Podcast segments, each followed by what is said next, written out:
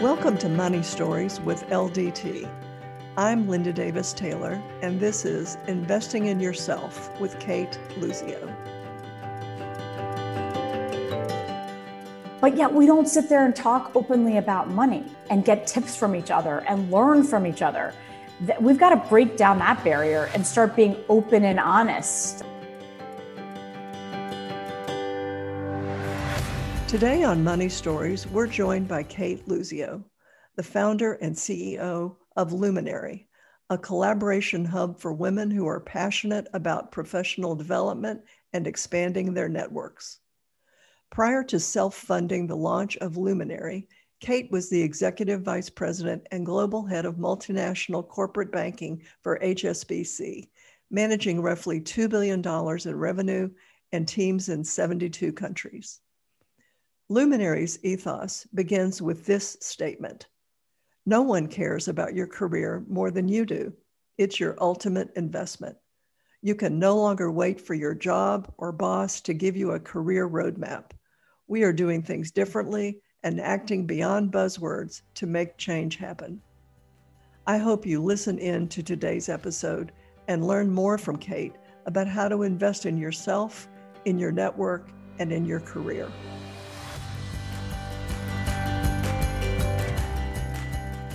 What a pleasure it is today to welcome Kate Luzio to our Money Stories conversation. Kate, we're going to talk about so many interesting things about your background, and thank you so much for being with us today. I'm excited to be here. Thank Great. you for having me. Great. Well, you know, our podcast is Money Stories. You're a financial expert yourself, an entrepreneur by any measure, hugely successful. So, congratulations on everything that you've accomplished. And I'd love to start our conversation, if you if you could, by going back to earlier days. Mm-hmm. When you were growing up, do you have any recollection from your family or any other early mentors about actually learning about money? Could you share anything about that with us? Sure. So uh, I grew my my uh, my upbringing. Uh, I, I was you know we were a family of five. I, my father was an FBI agent and my mom was a teacher. So no one that was making, you know, tons of money mm-hmm. or, or certainly uh, I would call them much more civil servants, public servants. But from a very, very young age, um, my father in particular talked about saving money. Uh, and anytime we would get money for a birthday or for Christmas, he would allow us to hold that bill because it was usually a bill for, for maybe five seconds. and then he would say, Thank you very much. That's going into your college fund.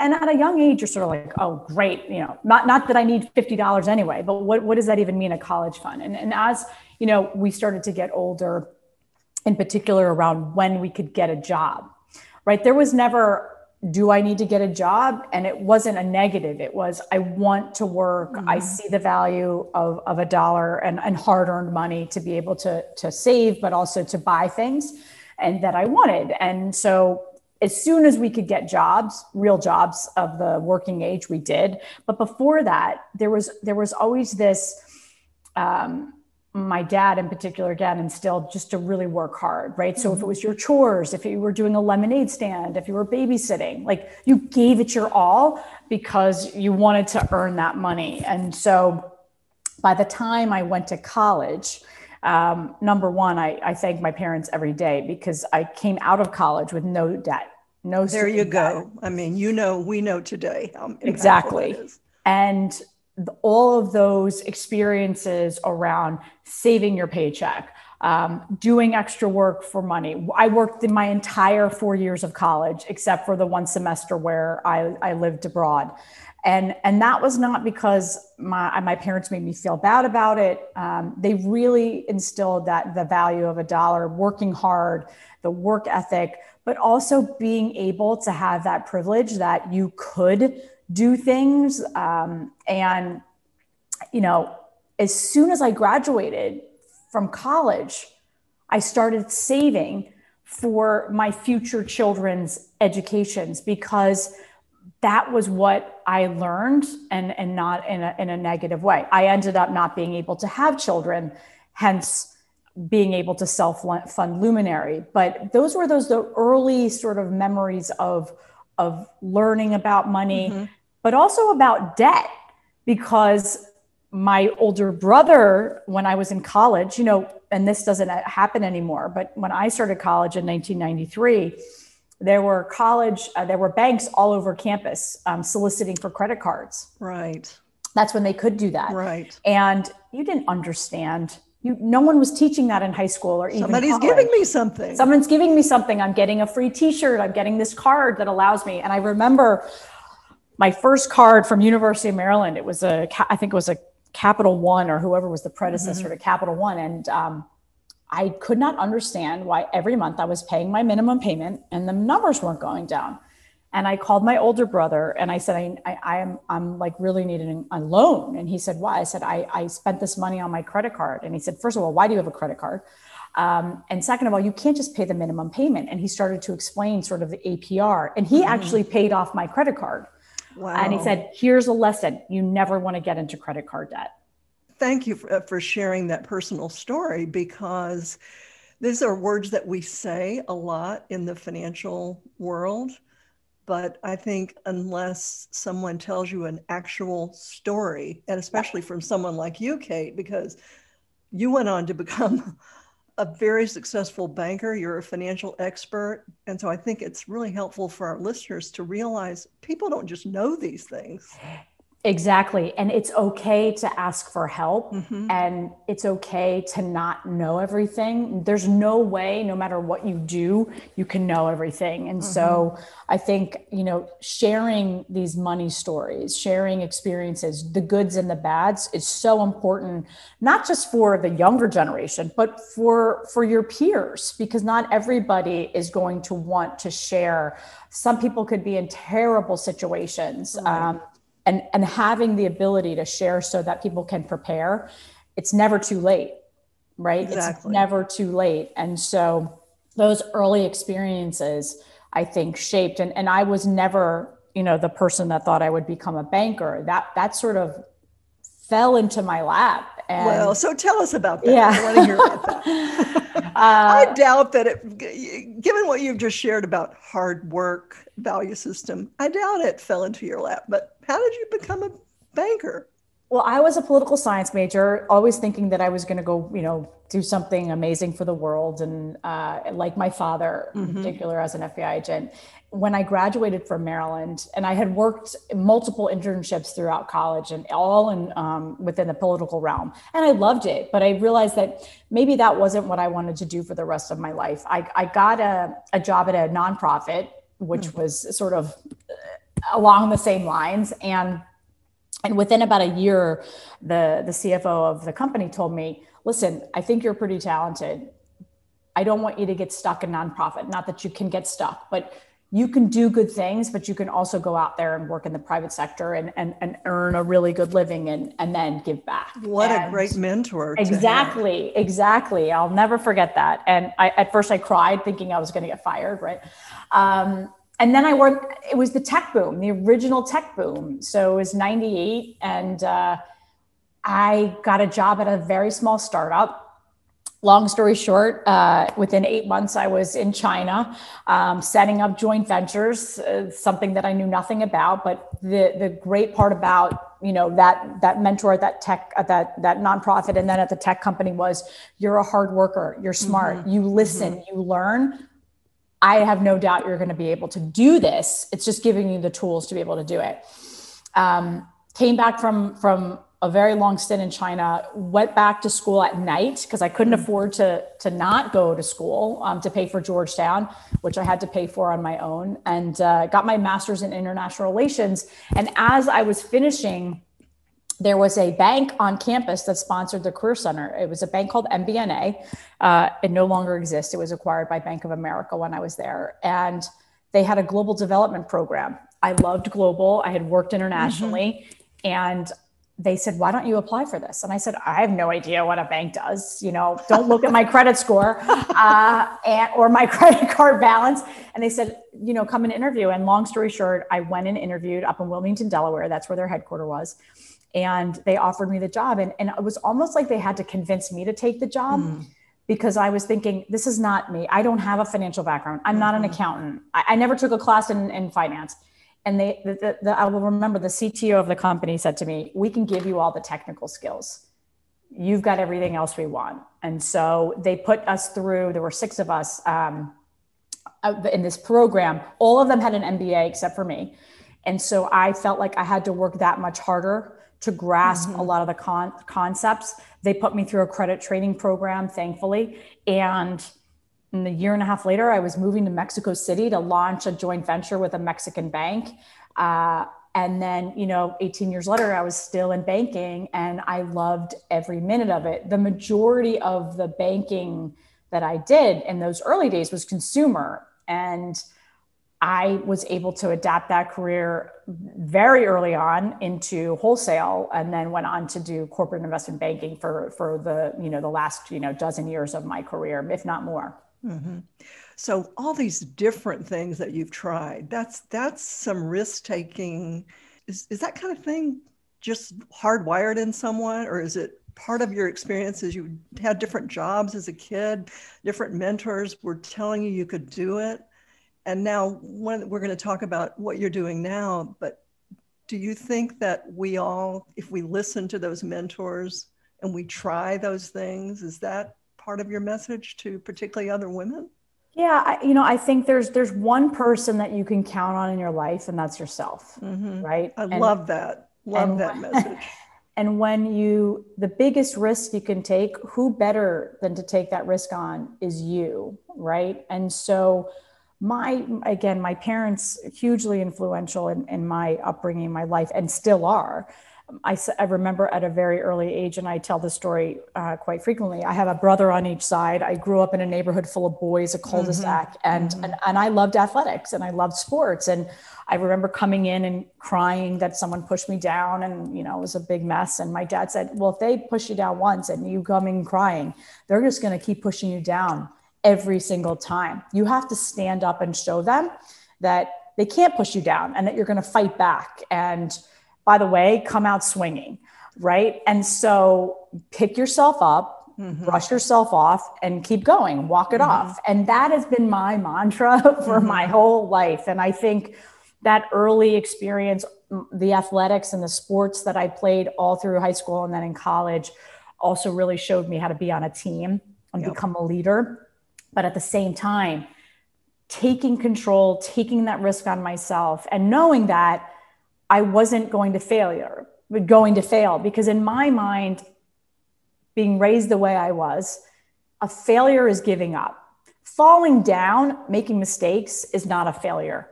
It's not being able to learn from those and not being able to come back from those, or just literally throwing up your hands and say, I can't do this. I'm not doing this. Mm-hmm. To me, that's a failure. And so, mm-hmm leveraging all of the mentors in my career, particularly, by the way, the 99% of them being men.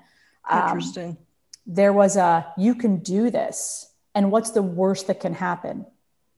And, and from the time I went to the tech company to starting in banking to making three big moves within the banking mm-hmm. industry, moving countries, moving companies, um, and then ultimately leaving that stable and lucrative right, career right. my own company inherently in who i am is is a risk taker mm-hmm. and but why because i can count on myself there's so many i think important messages in this and you did that right you then took this next big step had a vision for a company and you have spent so much energy and heart and soul in now becoming a champion for women to think about their lives, their risk taking, their careers intentionally. And you founded this incredibly visionary enterprise called Luminary. How did you conceive of this? I mean, it's certainly a big step from quote stable situation, but how did you conceive of this whole idea? So a lot of people will think that I had this idea during my career and I was, you know, planning this um, this company and and and I, I have to correct them and say this wasn't even a twinkle in my eye when I was in banking.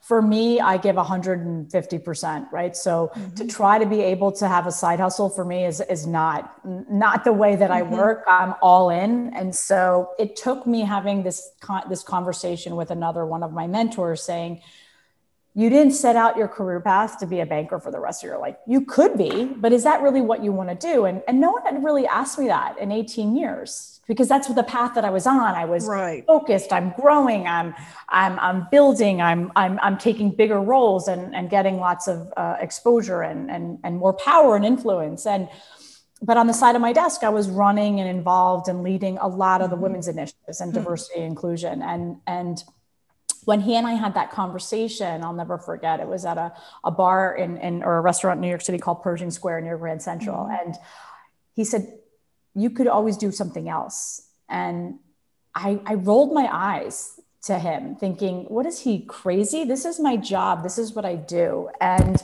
then I couldn't get that conversation out of my head.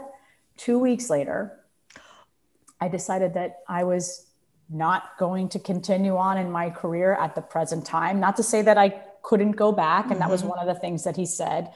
Um, and I thought, and I had been talking to lots of my clients who had wanted to hire me, things like that. I really thought that I was going to go work for another big company and do a different type of role, like a chief revenue officer, mm-hmm. business officer, because I love sales and I love people and I love managing. And what I realized in that one and a half months till I wrote the business plan for Luminary was did I really want to make impact in just another company? I could mm-hmm. just do that in banking. I really wanted to make a broader impact and I wanted to change the way women were invested in and developed in small companies all the way to large companies. And in March of 2018, that first week of March, I, I wrote a business plan.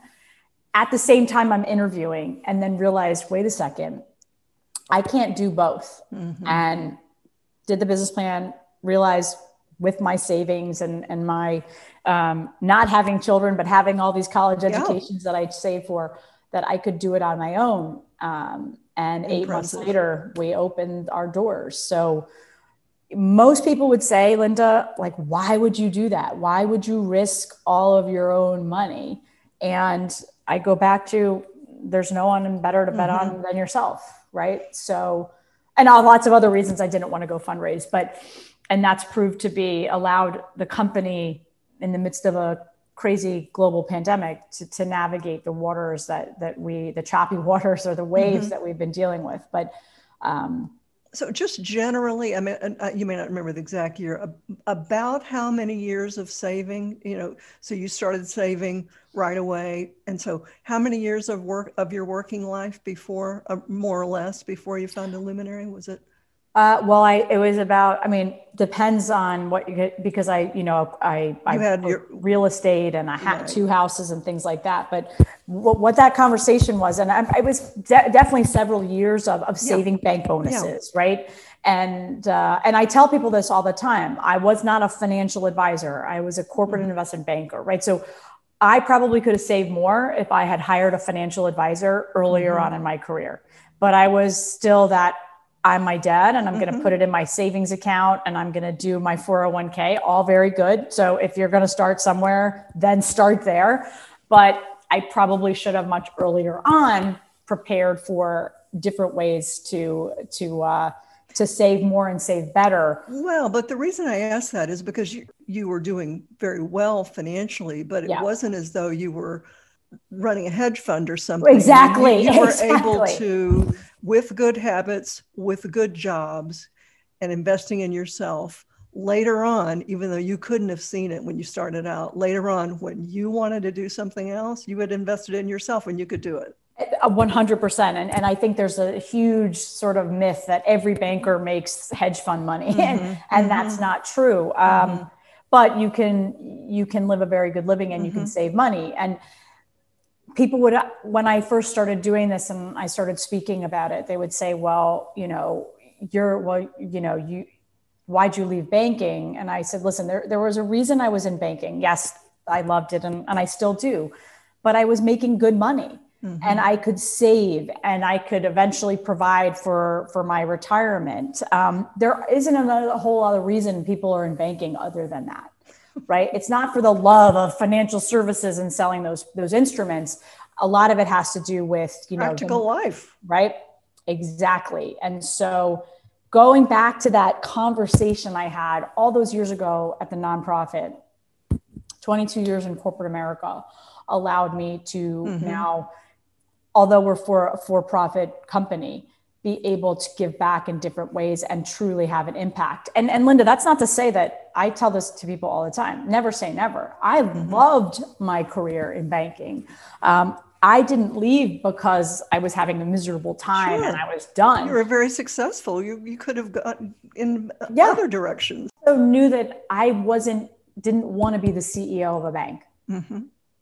You wanted uh, to be the CEO of your own company. Yeah, and and but that's again not to say that who knows where life takes you. I'm 45 years old. I have a long mm-hmm. road ahead of of working, and so what does that look like? I don't know. Right. What I know is that I'm focused on what we're building now right. and and that's that's our trajectory. It's also why I didn't fundraise because I I wasn't building this company to go and sell it.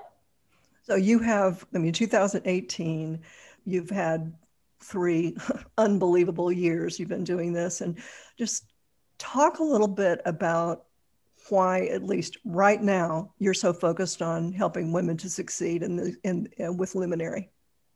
Yeah, so even pre-pandemic, and the pandemic has, I mean, it's it's uh, it's devastated women in the workforce mm-hmm. as well as small business owners. But even pre-pandemic, it was about you know everyone talked about there's no pipeline or there's this leaky pipeline. Well, if you started to invest in the pipeline much earlier mm-hmm. and more often, that pipeline, that leak will stop. That sieve will, will dry up. And, and what I was seeing in the companies and great companies that I work for was we were waiting way too long. And you were investing in women that were already senior, great. Mm-hmm. And, and also those that are coming in, the junior, right? Because you want to keep them and you've just paid a lot to hire them. The middle, you were seeing hands raising all the time. And then this, they're not ready, they can't take mm-hmm. it, they don't have this. And I and I was saying, well, if they're not ready, let's get them ready. Let's invest in them. Let's develop them. And, and it was very true when I got to HSBC from JP Morgan.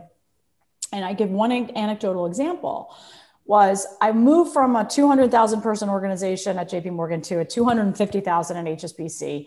My role went from regional to global. And yet mm-hmm. every, within the first three months of me being at HSBC, everyone said, when are you hiring people from JP Morgan?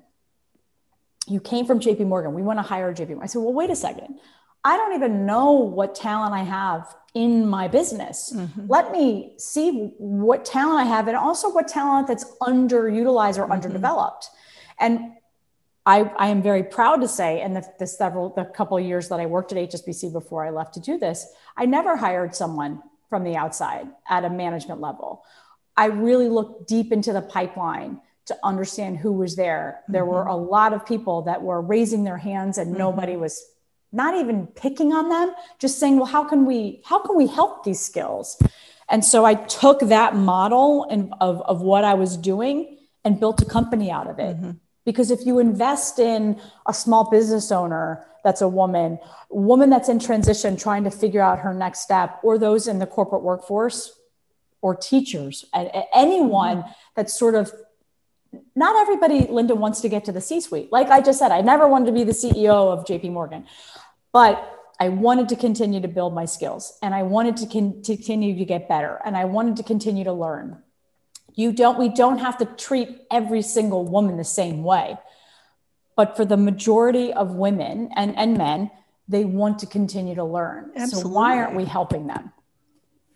We hear, we read all the time how most people don't find as much meaning and satisfaction and and fulfillment in their workplaces as we would like and then management is shocked by that and try oh right. what's wrong and so your point is no everyone has some ingredients and exactly but we can't, you know, I, I love, we say this at Luminary all the time, one size fits none, mm-hmm. right? And, and, and a lot of that comes down to sort of resources and infrastructure, and then also training of managers and how to have these conversations and understand, you know, the path to promotion in most companies is becoming a manager. And yet we're not setting those managers up for success mm-hmm. either. There's not a people manager handbook. Um, and then when you look at what's happened this past year, you know, 5.4 million women out of the workforce in one year 25 years of employment gains made by women gone. Our, I, I tell people all the time, I started working in 1997. The last time the employment levels were this low for women was 1988. Oh. And so we have wiped out a, basically this whole, you know, two decades worth.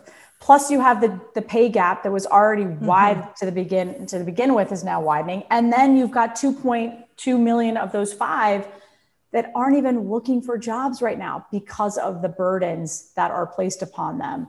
Um, and the, the, the statistic that I don't think people pay attention to is of that 5 million women, 9% are women between the ages of 20 and 24. Those are women that are just starting their careers mm-hmm. and now they're going to be set back. Uh, and we know earnings potential, all the things that we know as women in the workforce are, are against us that further sets them back and, and i worry about you know when we talk to mckinsey or other companies i mean this not these numbers aren't even going to get level until at least 2024 so what can we do to help women that have left or have been displaced keep mm-hmm. them tethered to their networks to, to new opportunities to new ideas around what they can do and, and luminary i think I, I don't think i ever could have imagined we were going to hit a mm-hmm. pandemic but the time is now for right. uh, this community of women and men, because we don't exclude men, to really um, to be there for each other and to uh, to develop these women that have been displaced, but also not forget about all the women that are still working, and they need that too. And the way you've just described that, it really does give me goosebumps because I can't imagine the challenges you in running and leading your own business during this yeah. time have been through. And now and on and yet you're at a time when it's more needed than you could possibly have imagined. I, you mentioned so many things about this. One of the things i know that you champion is being an inclusive community yes. and you have a number of strategies to i know that um, that you that you have incorporated that so many conversations now about uh, creating cultures that really are diverse can you share with us just your own view and your own experience you know, you know, everyone knows this in business, but it starts at the top. And, you know, that started from day one when I when I joined when I started Luminary, when I wrote that business plan of who I wanted to build this for. One, it was the diversity of the voices around the table for my team, and then within the community. And the the the first thing that I knew that in order to build that diverse, inclusive community, open to all, was to not have an application process. And I had a lot of naysayers when I was first, you know, uh, socializing this business. Like, well, you have to have an application process. And I said, well, who are these people going to be? Yeah. Right. Oh, you don't know. You could have all. I'm like, first of all, if people want to be part of a community, we shouldn't close doors on them. That's not a community. I shouldn't create barriers to enter a community. Otherwise, you know, my great my great grandparents that came over from Italy, they wouldn't have been able to do anything, mm-hmm. but their community embraced them and helped them. And I think the idea of community ha- has has sort of been diluted, and, and we're trying to bring that back to to the the way you used your your religious organizations or the chambers of commerce or the Elks Lodge or the Lions Club in the old days. We're creating that for women to women and men to convene, but that application piece removed a barrier to entry that women already have so many of, and so whoever you were, whoever you are, mm-hmm. whatever you do, whatever you look like, you could become part of this community and you can. And I will never have an application process. I will never make this exclusive. That is not what I built. There are too many people excluded already in this world. And if you want to go be a part of an exclusive organization, great. Mm-hmm. But that's not Luminary. And and you know what? You could be a part of lots of different organizations mm-hmm. at the same time.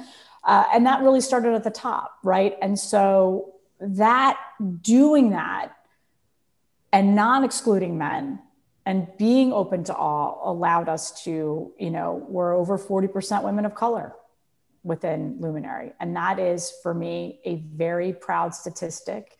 It's very purposeful and intentional to making sure we have. And, and the other thing that we did right off the bat was we had a scholarship program mm. that anyone could apply for. Uh, and, and that has been a wonderful way to bring women into the community that also aren't able to join because of financial reasons, or they are, are burdened with tons of student debt, mm-hmm. but they still need a community. And a lot of those women that have gone through the program um, have become members outright uh, once they finished because they saw the value and um, and it's a it's something that we're very proud of. I'm very proud of. And then you know, launching our fellowship program at the end of last year when we saw women-owned businesses suffering, we saw mm-hmm. women being forced out of the workforce, being able to work with companies to say, let's let's both put our money where our mouth is and work together to help these women and the communities that they they live, work, and serve. And so it's just who I am. And mm-hmm. that goes back to my parents. Like right. you you bring people together you don't push them apart you stand up for others you stand up for yourself and and that's just what i feel like we're doing as a company uh, and but at the same time being able to drive real impact and change and, and that's my hope as we continue mm-hmm. to grow so you're you're growing you've you've been through this challenging time you've seen now the world Are your communities need you more than ever we've talked about some of the shocks, financial shocks that so many women have felt. Um, right now, are, do you have any uh, thoughts about money and women and skills or anything else that you think our women need? Um, or just yeah. what the mindset is, anything about that? I think uh, we have got to stop worrying about what everyone else thinks and start raising our hands uh, and keeping our heads up versus down. That does not get anyone anywhere. And, and we may have learned that when we were little girls and his societal wise, but raising your hand, keeping your head up, asking questions. And for the money conversation, we sit around even virtually and talk about how bad a boss is or a boyfriend or you know whatever it is but yet we don't sit there and talk openly about money and get tips from each other and learn from each other. We've got to break down that barrier and start being open and honest uh, about the challenges, but also best practices, lessons learned. You know, I really didn't know where all of my money was. And this is another lesson my 401ks from three different companies, mm-hmm, my this, that, mm-hmm. until I got divorced. Hmm. Transition was, point forced you into it. Exactly. And you know what I would say to my nieces um, and my goddaughters and also my nephews, you better be prepared sooner rather than later for any life event, right? It doesn't have to be just mm-hmm. a divorce, but also just to know um, where you're at in your life and what that looks like. I think it's the same, Linda, for small business owners. If you don't know your numbers and you don't have financial projections, you will not succeed. So, this whole everything you're saying, I'm just nodding like crazy because I so agree with you, of course. This whole part of our lives that somehow it's easy for us to not engage with it. As you said, there's so many other top, topics of so much less significance that yes. we spend so much time on it.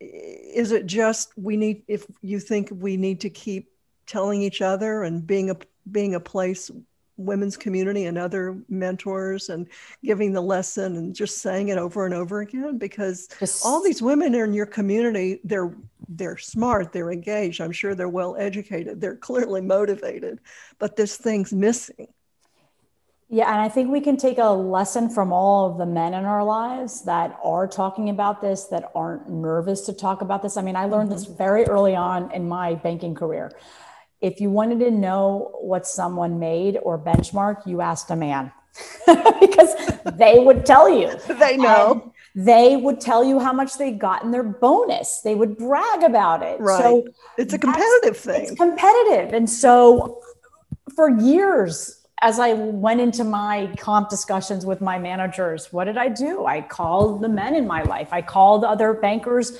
that I knew, former colleagues, and say, "What do you? What are you projecting? What are you getting?" And so, making this not a taboo subject, mm-hmm. right? Um, you know, as much as taking a you know risk on yourself, uh, nobody cares about your career or your path more than you do. Right. Your company doesn't. Your boss doesn't. Your investors don't. Mm-hmm. It, it's you. So if you are not taking control, then the fault lies with you. And so if we can normalize these conversations, whether it's comp discussions at your in your company, whether it's, you know, preparing yourself for retirement or talking about debt, let's share. Mm-hmm. That's that's what a that's what you do in a community. That's think of the old I call it the old days. That's what co- communities did. That's what you did in your in your church or your synagogue or your mosque. You talked about the challenges and how the community could come together to support you. Why has that gone away uh, and now we have even more tools at our fingertips around learning about money and and being better with money and better prepared. Um, but a lot of it comes down linda to having the conversation being open and and educating yourself. And mm-hmm. and just remember no one knows it all right? And, and as you okay. shared in your own personal story it's not all a straight line up to happiness and wonderment with money. We we have credit card debt. We lose jobs. We get divorced. We get sick. We have to come back. It's it's somehow i don't know i think we women put so much pressure on ourselves to be perfect absolutely. look perfect be perfect in every category and this money it's never perfect right it's never know. perfect and and you know you asked earlier around the savings right so if you're a woman that's going through you know fertility or adoption i did i, I did mm-hmm. and i'm i'm vocal of i did 5 mm-hmm. rounds of ivf to not be able to have children that was a significant amount of money yes. now some people would say well you wasted it because you didn't get a baby well i invested it in my exactly. in my in a goal and a goal and it, and it and I wasn't successful and that's not because of any other reason than my body was not going to cooperate right. um, but we also have to look at those those you know what's coming in our life mm-hmm. uh, you know buying a house being able to to afford certain things saving for your children's education and all of those things i think if we're not talking about it you feel lonely, you feel isolated, you feel like it's only your problem. Um, you've run into debt. You've, you know, you've started this company, You've sunk your life savings into it, it's not working. If you're not putting your hand up, no one can help mm-hmm. you. Well, and it's, and it's back to you. One of your dad's great lessons. It's when you fall down, you know, as, as long as we're still here, we pick ourselves up. Exactly. And we. And by the way, there are a lot of hands that are willing. It, you don't have to do it on your own Mm-hmm. There are a lot of hands reaching down to help you get up. And I like to say, um, there's a woman, Phyllis Newmark, she says shoulder to shoulder. I like to say lock arms, mm-hmm. right? Lock arms together and and and and as a collective, we have to do this. And that's what Luminary is about, but that's exactly. what all of this is about. Um, the 5 million women that are out of the workforce, we can't get them back unless we collectively work together, men and women.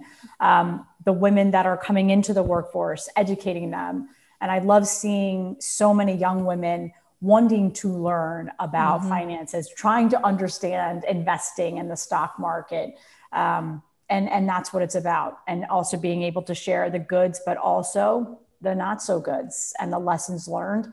That's how we move forward.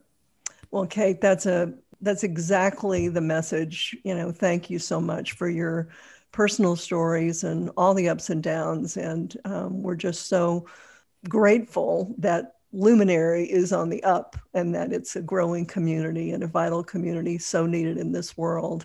And I know that our listeners are going to want to be sure they have the quick way to, to find you and listen to you some more and find out about Luminary. So just remind us how to find you on social media, et cetera. Sure. Uh, for for Luminary, it's uh, on Instagram and Twitter. It's be a luminary, so a call to action around be, becoming a luminary. Um, and our website, although we're no longer just in New York, we're now global. Um, it's luminary-nyc.com. Great, easy ways to find us. Also the same on LinkedIn. And then for me personally, LinkedIn is my is my uh, preferred platform to engage and and and uh, and get more information. But um, so you can find me on LinkedIn, Cate Luzio, Cate with a C, uh, but then also on Instagram and Twitter at C A T E L U Z I O. So Cate Luzio. Well, I know that um, everyone is going to want to do that. And just, I just want to thank you for the tremendous energy you're putting out into the world. Thank We're you. so fortunate to have trying, you in it. Trying. So, thank, thank you, you for having me, Linda. It's really fun. Thanks so much, Cate. Want more money stories? Check out my Instagram at Linda Davis Taylor underscore LDT to learn more about our incredible lineup of guests and share your own money story. Until next time,